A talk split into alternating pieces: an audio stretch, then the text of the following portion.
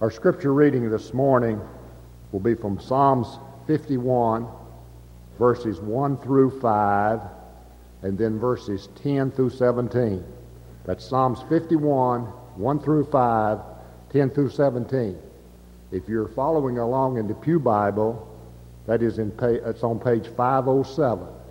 Page 507 in the Pew Bible. I'll be reading from the King James Version.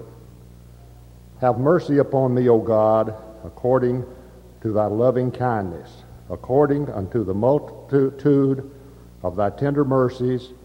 Blot out my transgressions. Wash me thoroughly from mine iniquity, and cleanse me from my sin. For I acknowledge my transgressions, and my sin is ever before me. Against thee, thee only, have I sinned, and done this evil in thy sight, that thou mightest be justified when thou speakest, and be clear when thou judgest. Behold, I was shapen in iniquity, and in sin did my mother conceive me. Now verse 10 through 17. Create in me a clean heart, O God, and renew a right spirit within me. Cast me not from thy presence, and take not thy Holy Spirit from me. Restore unto me the joy of thy salvation, and uphold me with thy free spirit. Then will I teach transgressors thy ways, and sinners shall be converted unto thee. Deliver me from blood guiltiness, O God, thou God of my salvation, and my tongue shall sing aloud of thy righteousness. O Lord, open thou my lips, and my mouth shall show forth thy praise. For thou desirest not sacrifice, else would I give it. Thou delightest not in burnt offerings. The sacrifices of God are a broken spirit, a broken and a contrite heart. O God, thou wilt not desire.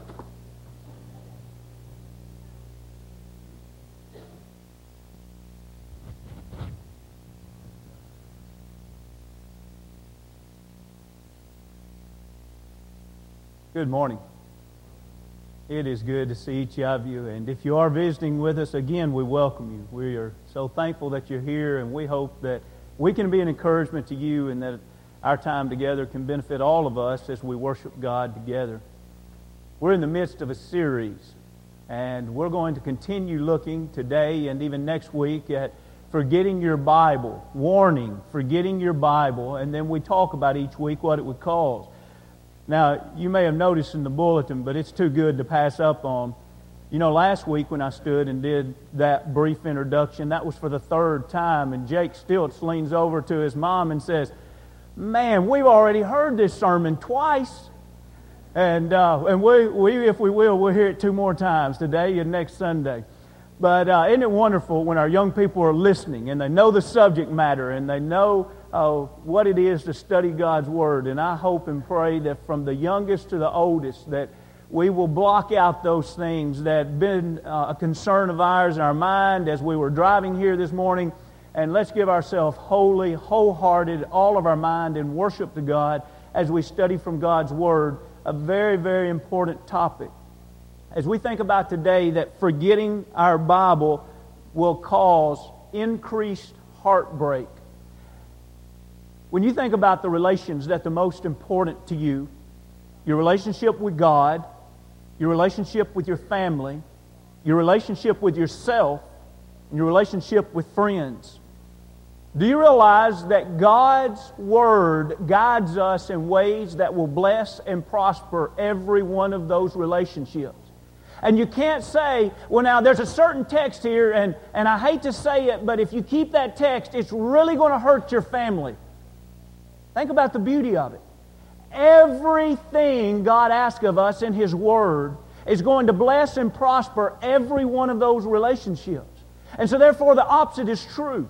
Whenever you and I forget the Word of God is when you and I begin to notice that there are heartbreaks in those relationships.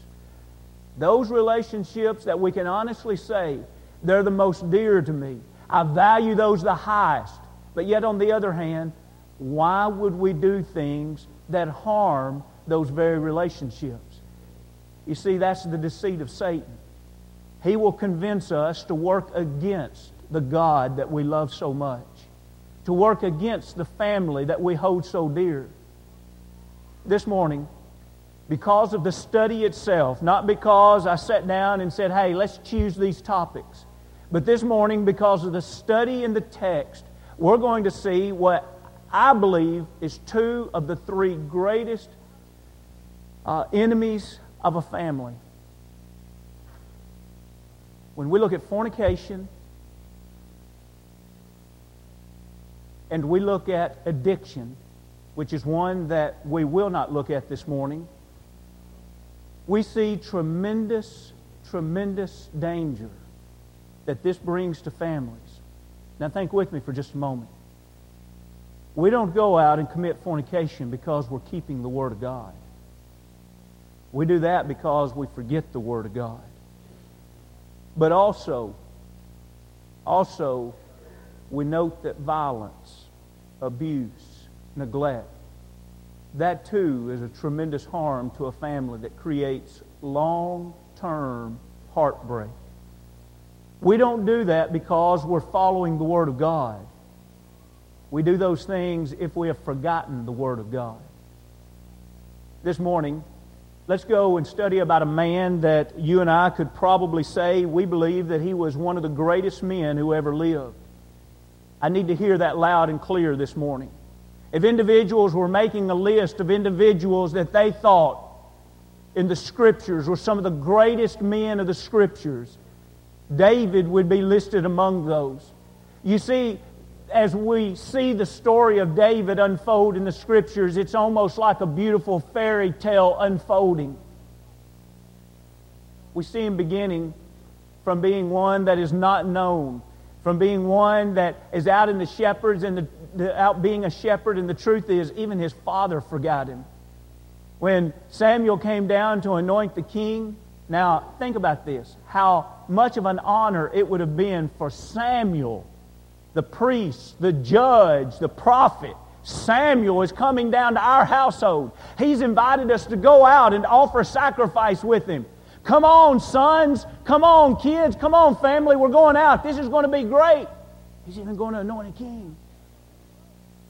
Can you imagine your youngest being out in the field and saying, don't worry about calling David.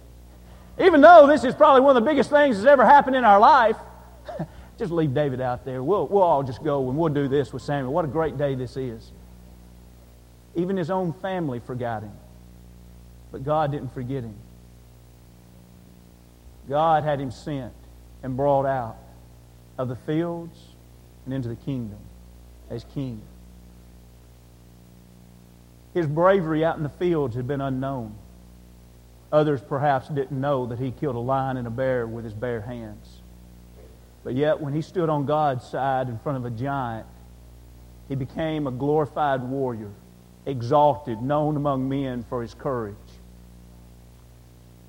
He led in such a way that he was considered the greatest king Israel ever had, and the greatest compliment, perhaps, that's ever been paid to any individual that's ever lived was said of David when it said, he was a man after God's own heart.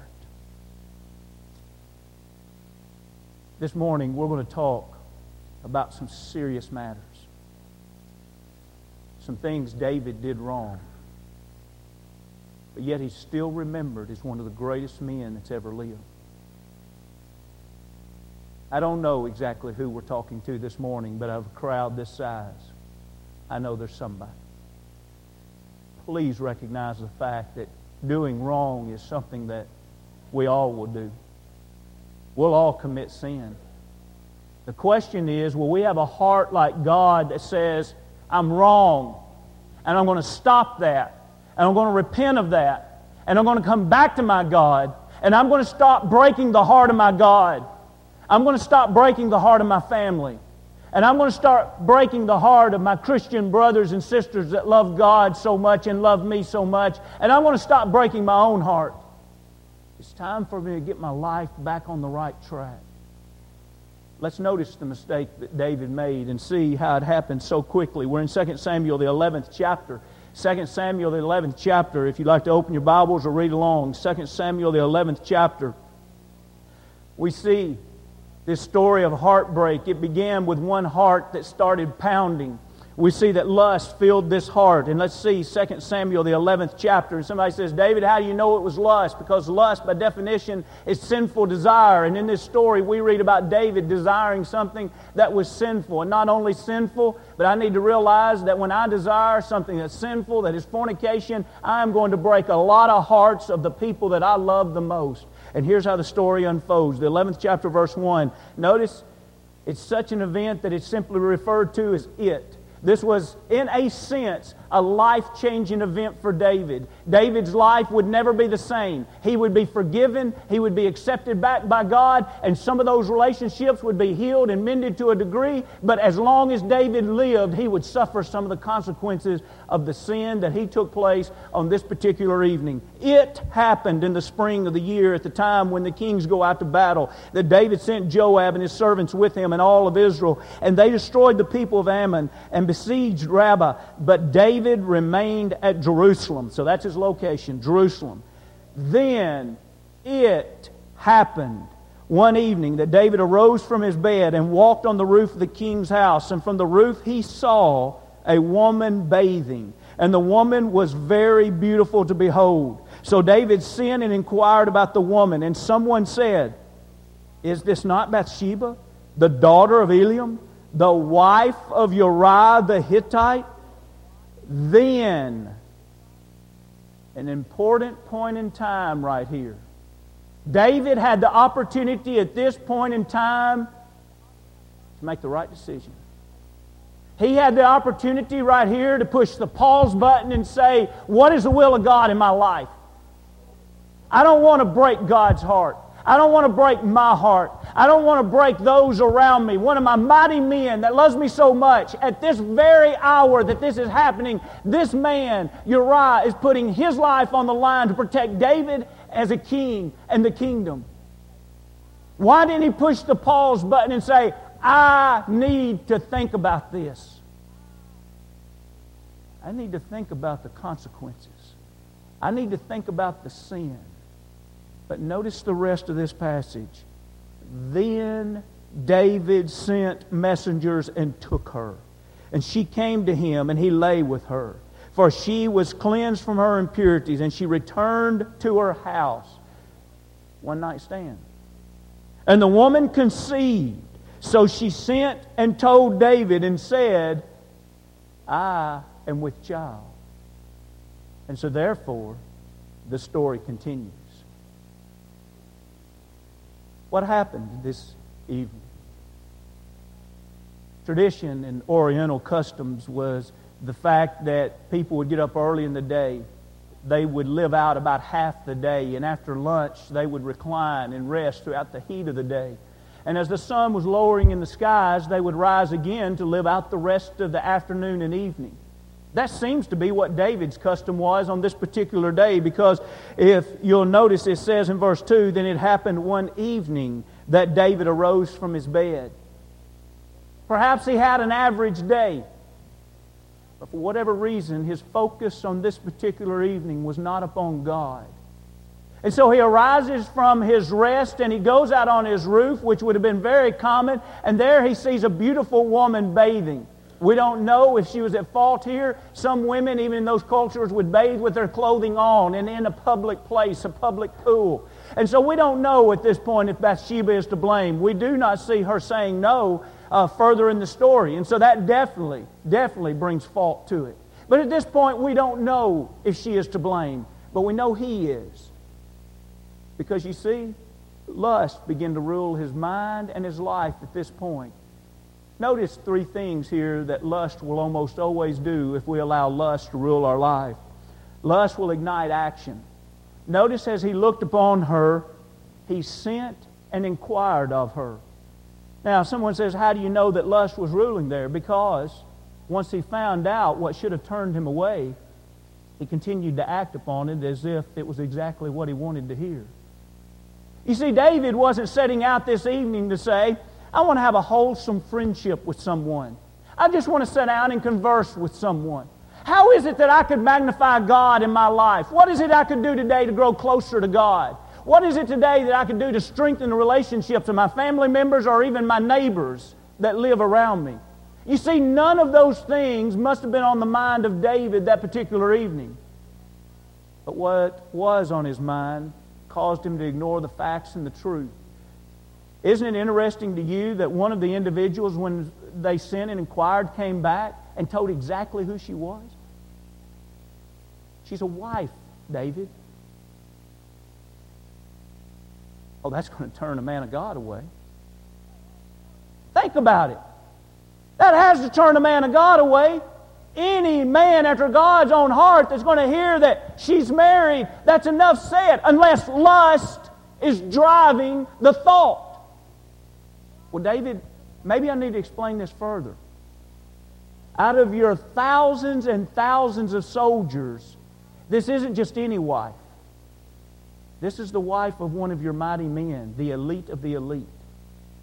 The ones that throughout the Scriptures would put their life on the line, not just for the kingdom, but for the king time and time again. David, are you hearing this? She's a wife. She's the wife of one of your mighty men. Sin for her. What? Sin for her. What? Who's talking here? Not a man after God's own heart, but a man that's being ruled by lust is talking here. He sins for her, which initiates the sin. He had the opportunity at that point to turn away. Did it hurt anybody? Of course. Most of us are probably familiar with the story, but note, not only did it hurt one, but it hurt many. Let's see the two hearts directly related to this story that stopped beating because of this. Let's look a little further in this same chapter, the 11th chapter, verse 14. And as we read verse 14, we will have skipped over about 8 verses. And the verses that we have skipped over are really some verses that we need to come back sometime, and we need to study this same text that we're skipping over right here just from the story of Uriah. You talk about a man that had integrity and character. We need to come back and study him just on those bases. And so he brings him back in town because the thought is, if I can bring the mighty man back in town, he'll have a visit with his wife, and then everyone will believe that he is the father of this baby, and then I can wipe the sweat off my brow, and life can go on, and I won't ever have to look back to this nasty moment again. This man had such integrity and such character. When he came back in, he said, all of the other soldiers are out there living in the battlefield and in the tent. I will not go to visit my wife during this time. That's loyalty. That's commitment. This man symbolized everything that David had been before lust ruled his life. Friends, hear and believe the Word of God. Lust is a master that will destroy everything and everybody we love. Lust and the desire to cover up the consequences of lust actually moves David to do something that just is unbelievable. Let's read about this document he writes out and who delivers this document. Verse 14, in the morning it happened that David wrote a letter to Joab, that was the commander of the army, and sent it by the hand of who else? Uriah. And he wrote in the letter saying, set Uriah in the forefront of the hottest battle and retreat from him that he may be struck down and die. Let's pause there for just a moment. How much integrity did Uriah have? David had no doubt, did he? He knew that the man that he was about to kill, you could trust to the very end of the day. Now, I know the Scriptures doesn't say here, but it would go without being said that a loyal man would never pry into the private business of his king. It would be almost like saying, here's a sealed document. Now, Uriah, you won't open this, will you?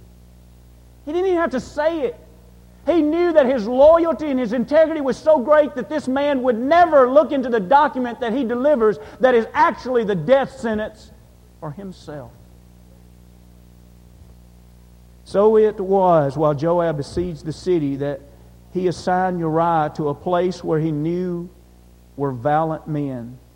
Then the men of the city came out and fought with Joab, and some of the people of the servants of David fell.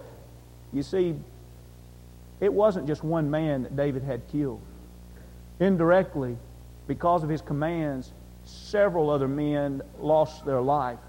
Men that were fighting for David's protection. And Uriah the Hittite died also. That's not the only death that took place because of David's sin. Let's skip deeper down into this story in the 12th chapter, and let's read just verse 14. In the 12th chapter and verse 14, we also see that the child's heart stopped beating. However, because by this deed you have given great occasion to the enemies of the Lord to blaspheme the child, also who is born to you shall surely die. One heart started pounding. David decided to live one evening driven by lust. The result would be two plus many others would stop beating. The consequences, the heartbreak. Who would think that David would become a violent man? A man that would abuse his neighbors? I want to ask you something. What does a man look like? Just describe his height and his weight.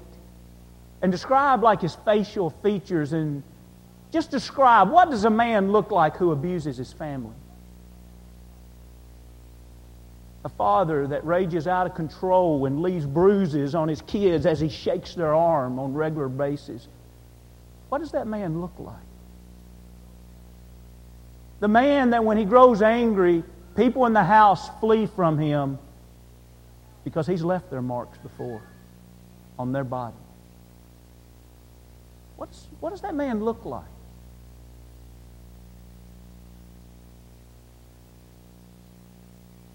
He looks just like any man that's forgotten the Bible.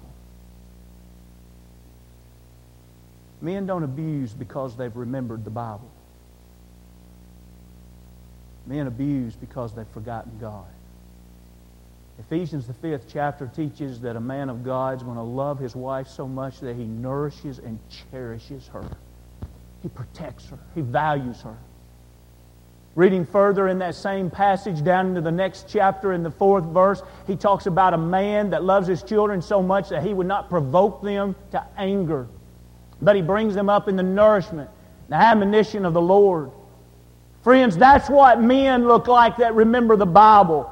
That's what men look like that remember God's Word. What happened to David that day? He forgot the will of God. He forgot God when lust ruled his life, and he forgot God when he took violence out on those in his community. And things like that haven't changed. When we forget God, other masters begin to rule our life. And it's masters that will hurt and break a lot of hearts. As a matter of fact, let's read a little more about the continual heartbreak. Let's go back to the 12th chapter, and let's read in verse 10 and 11 and following about what God said, as we see here that many hearts kept breaking after this episode. Let's read together 10, 11, and then we'll skip down and read 14 again. He says, And this is where now Nathan has approached David. And up to this point, David wasn't even admitting any sin. Up to this point, David's conscience had been defiled, and he was living with it. And you remember the story unfolds that the rich man takes a lamb that's a pet to the family, and guests come by, and he offers that lamb. And boy, David is infuriated. And he says, that man needs to be put to death. But Nathan is strong enough friend and man of God. Nathan's able to look right back at him and says, okay, you are the man. And it's from there that his heart is pricked. And it begins to fall upon him, all that he's done. And he repents and he turns back to God. And that's the text that was so capably read this morning from Psalms 51, where he's pleading with God to forgive him. And he wants to turn back to the commandments of God. And he wants to tell others about God again. But notice this scar. Now we're talking about heartbreaks this morning. We can be forgiven, but some scars will not go away. And God tells him, I'll forgive you, in other words. But he says there's some scars that are going to remain throughout your life. Now therefore the word shall never depart. The sword shall never depart from your house, because you have despised me and have taken the wife of Uriah the Hittite to be your wife. Thus says the Lord, behold, I will raise up adversity against you from your own house, and I will take your wives before your eyes and give them to your neighbor. And here, the neighbor that he's talking about is his own son. And he shall lie with your wives in the sight of this son. Verse 14, however, because by this deed you have given great occasion to the enemies of the Lord to blaspheme, the child also is born to you shall surely die. Did it happen? The child died. That's the next paragraph. The child was sick, and for several days it suffered, and then finally died. You go to the very next chapter, the 13th chapter, and one of David's daughters was raped by one of David's sons. Another one of David's sons, Absalom, was so angry that he murdered the other of David's sons. That son that was one of David's favorite sons, Absalom, was so afraid, he then ran away from home and stayed away from home for 3 years. Do we need to recap this? A son has died in infancy, a daughter raped by a son, and that rapist son is now dead. And another son is a murderer, and that son has now become a runaway. And finally, guilt of others brings David to say, okay, he can come back and live around here, just don't let me ever see his face again. And then there's a rebellion by Absalom where he actually tries by force to take over the kingdom. Friends, David knew heartache. He knew heartbreak. The next time you say, man, David was a great man in the Scriptures, I'd love to live the life of David, I want to tell you something. I'd love to have the heart of David too, but I wouldn't like to have the life of David. He knew some great days, and he knew some glory-filled days, but David knew some of the hardest days on earth. And you know what's interesting? Every one of his hard days goes back to that promise God made. The sword will not leave your home. God, why is the sword not going to leave my home? Because you committed fornication and murdered a man. Isn't that interesting that fornication and violence are still destroying a lot of hearts? A lot of hearts. This morning, if you're believing the lie that your lust and your fornication will not affect anyone, you're wrong. Lust leads to fornication, and both damage hearts. Let's close by reading just a couple of verses. Let's go to Ezekiel the 19th chapter and close with this passage. Ezekiel the 11th chapter, verse 19. Ezekiel 11, verse 19 and 20. We're talking about the heart as we look at this lesson. And we're talking about heartbreak, and we're talking about the things that lead to heartbreak. And this morning, if your heart is breaking for whatever the reason, if families, members around you, their hearts are breaking because of things that you've done, do you realize that just like in the physical world today, we think about a heart transplant. We think about taking a diseased and a physically corrupted heart and bringing in a heart that is healthy and renewed. And so many individuals today are living and they're having happy lives because physically they've had a heart transplant. God is saying to Israel, and He says to us even today, He says, I can take those corrupted spiritual hearts and I can make them new again. And so as we extend this invitation, let's do so by reading this verse, Ezekiel 11th chapter, 19 and 20. Then I will give them one heart, and I will put a new spirit within them, and take the stony heart out of their flesh, and give them a heart of flesh, that they may walk in my statutes, and keep my judgments, and do them. And they shall be my people, and I will be their God. God says, I'm the one that can give the greatest heart transplant ever. Friends, you can't battle your sin alone. You can't come up with the answer on your own. You can't be a blessing to your family without the knowledge of the one that gives all blessings. The only hope we have is to surrender all to Jesus Christ. Now we're about to sing a song.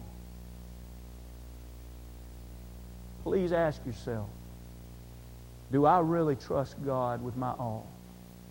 Can He really bring the greatest blessings in my life? Or do I believe the lies of Satan? Take your sin, take your struggles, take your addiction, and give it all over to God. He can handle it. He can forgive you. You can trust Him. And your family will be blessed, and you will be too. If you've not done that through being baptized into Christ for the remission of those sins, do that this morning. If you've done that, but yet you've strayed back with God, won't you come back to Him this morning? The blessing will be yours. If we can help you in any way, come as we stand as we sing. All to Jesus.